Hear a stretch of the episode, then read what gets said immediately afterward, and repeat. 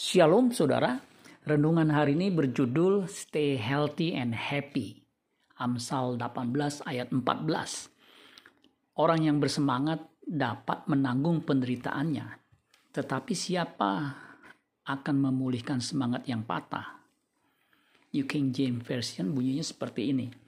The spirit of man will sustain him in sickness, but who can bear a broken spirit?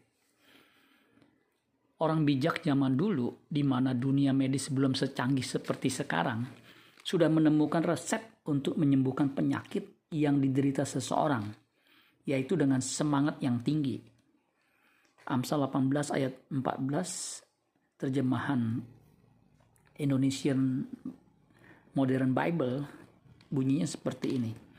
Orang yang bersemangat dapat menahan penyakitnya, tetapi siapakah yang dapat menanggung semangat yang hancur? Senada dengan resep tersebut adalah Amsal tujuh belas ayat dua puluh dua. Hati yang gembira adalah obat yang manj- yang menyembuhkan. Di bagian lain yang manjur. Di terjemahan ini Indonesian Modern Bible, hati yang gembira adalah obat yang menyembuhkan. Sama, manjur.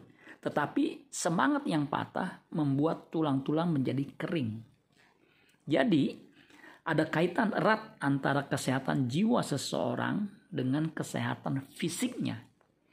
Ada istilah dalam dunia olahraga, di mana semboyan ini merupakan karya sastra seorang pujangga Romawi bernama Decimus Iunius Juvenalis pada karya bertajuk Satire X sekitar abad kedua Masehi.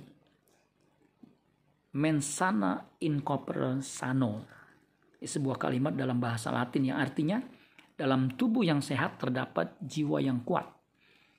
Sebaliknya, menurut ilmu jiwa psikologi, di dalam jiwa yang kuat terdapat tubuh yang sehat. Orang yang jiwanya sehat tidak akan terkena psikomatis. Psikomatis terdiri dari dua kata. Psike, pikiran, tubuh, soma. Jadi psiko, penyakit, jadi psikomatis. Gangguan psikomatis adalah penyakit yang melibatkan pikiran dan tubuh, di mana pikiran mempengaruhi hingga penyakit muncul atau menjadi bertambah parah.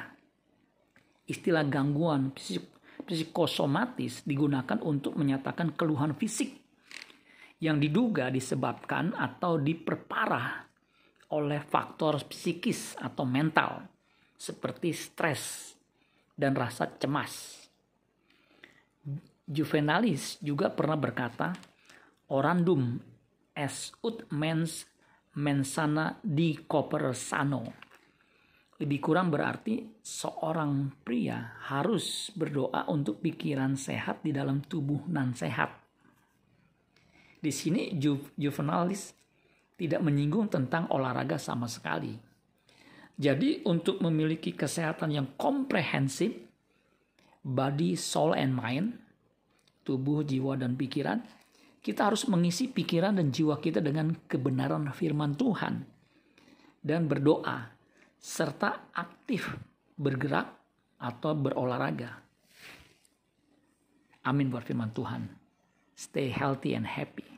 Tuhan Yesus memberkati. Sola Gracia.